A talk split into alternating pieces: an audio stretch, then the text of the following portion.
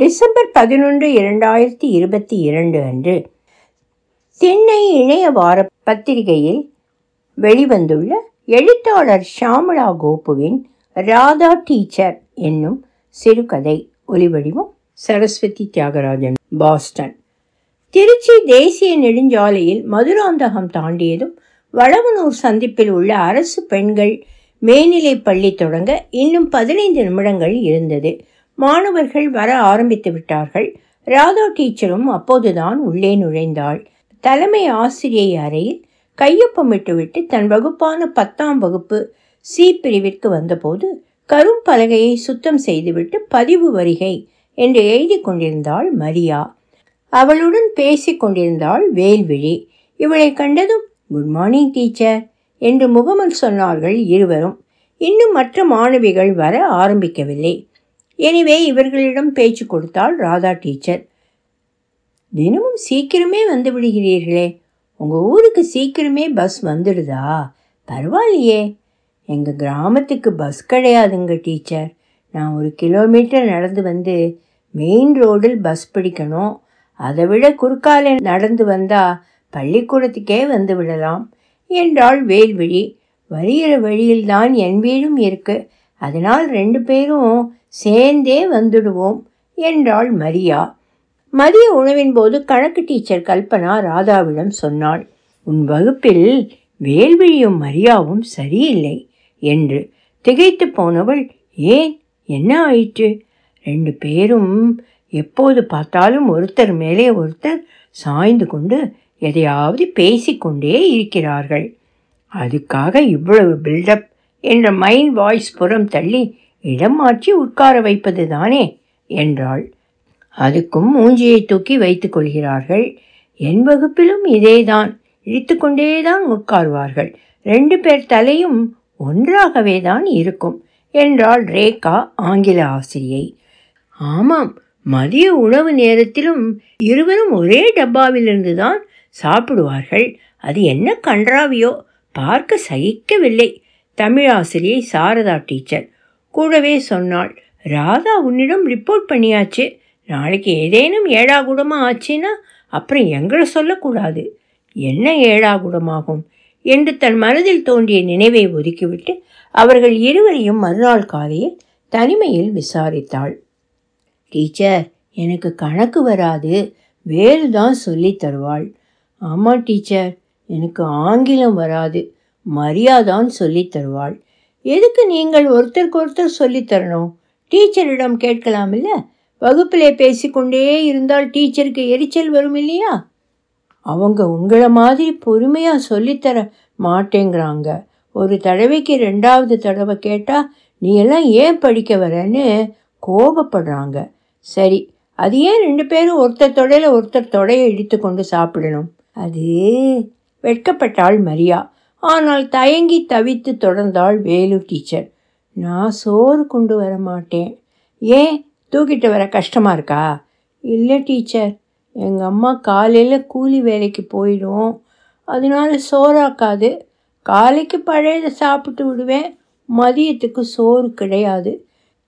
எங்கள் வீட்டில் இவளுக்கும் சேர்த்து சோறு கேட்க முடியாது, அதனால் எனக்குன்னு கூட கொஞ்சம் கேட்டு எடுத்துகிட்டு வருவேன்.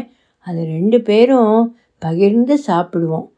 பள்ளிக்கூடம் விட்டு வீட்டுக்கு போகும்போது நான் மரியாவின் வீட்டுக்கு போய் அவங்க அம்மா வேலையிலேருந்து வரும் வர வீட்டு பாடத்தை முடித்து விட்டு தான் எங்கள் வீட்டுக்கு போவேன்.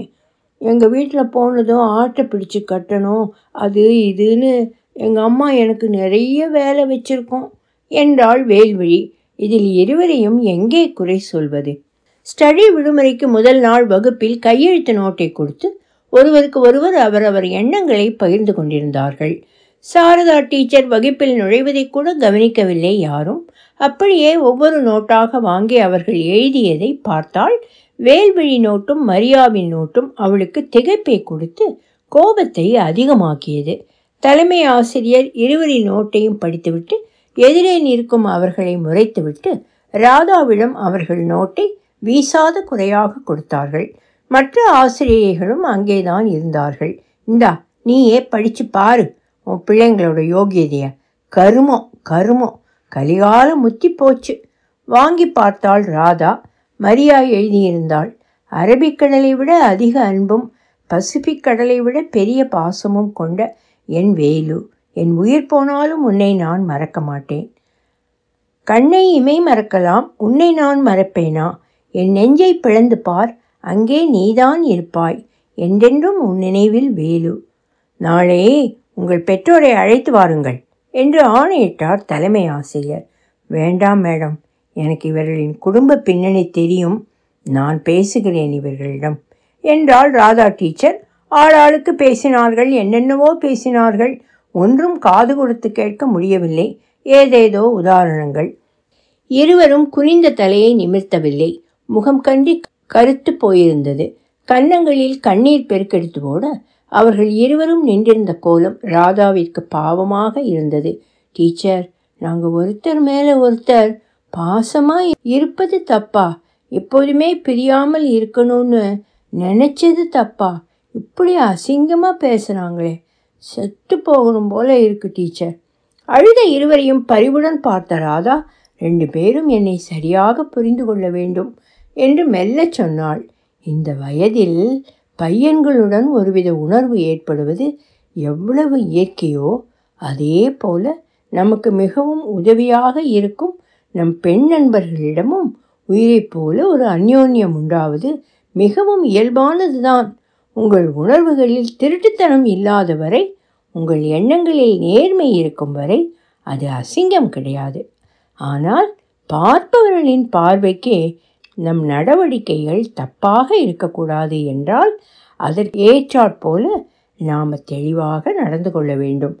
அதற்காக இப்படியெல்லாமா பேசுவார்கள், சுத்து போயிடலாம்னு இருக்கு என்றனர் இருவரும் ஒரு சேர. இன்றைய காலகட்டம் அப்படி. செத்து போயிட்டால் பிரச்சனை சரியாகி விடுமா? இந்த உலகம் பெரியது. நீங்கள் சந்திக்க போகும் பிரச்சனைகளும் அநேகம். எதிர்கொண்டு வாழணும். கோழையாக இருக்கக்கூடாது. அப்படின்னா நாங்கள் ஃப்ரெண்ட்ஸாக இருக்கக்கூடாதா? யார் சொன்னா? யார் கண்ணையும் உறுத்தாதது போல இருக்க வேண்டும். நீங்கள் வளர்ந்து விட்டீர்கள். உங்களுக்கு புரிகிறதா? புரிகிறது டீச்சர். நாங்கள் எங்கே தப்பு செய்தோம் என்று நன்றாகவே புரிகிறது. நல்லது, நீங்கள் நன்றாக படியுங்கள், பெரிய அந்தஸ்தில் வாருங்கள். அன்று உலகம் உங்களை முன்னுதாரணமாக காட்டும். இருந்தால் இவர்களைப் போல ஃப்ரெண்ட்ஸாக இருக்கணும் என்று.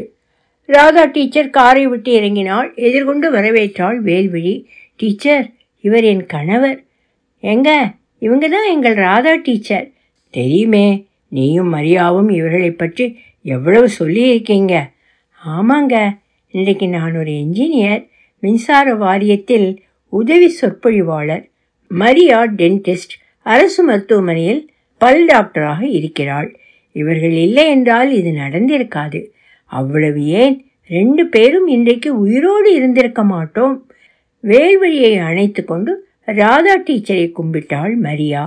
ஒரு பிரச்சனையை மட்டுமே பார்க்காமல் அதற்காக தீர்வை மாற்றி யோசித்த ராதா டீச்சர் போன்ற சுக்கான்களால் எத்தனை மாணவர்களின் வாழ்க்கை எனும் கப்பல்கள் நல்ல முன்னேற்றமான பாதையில் திசை திருப்பப்பட்டிருக்கிறது என்றால் அது நூற்றுக்கு நூறு உண்மைதானே.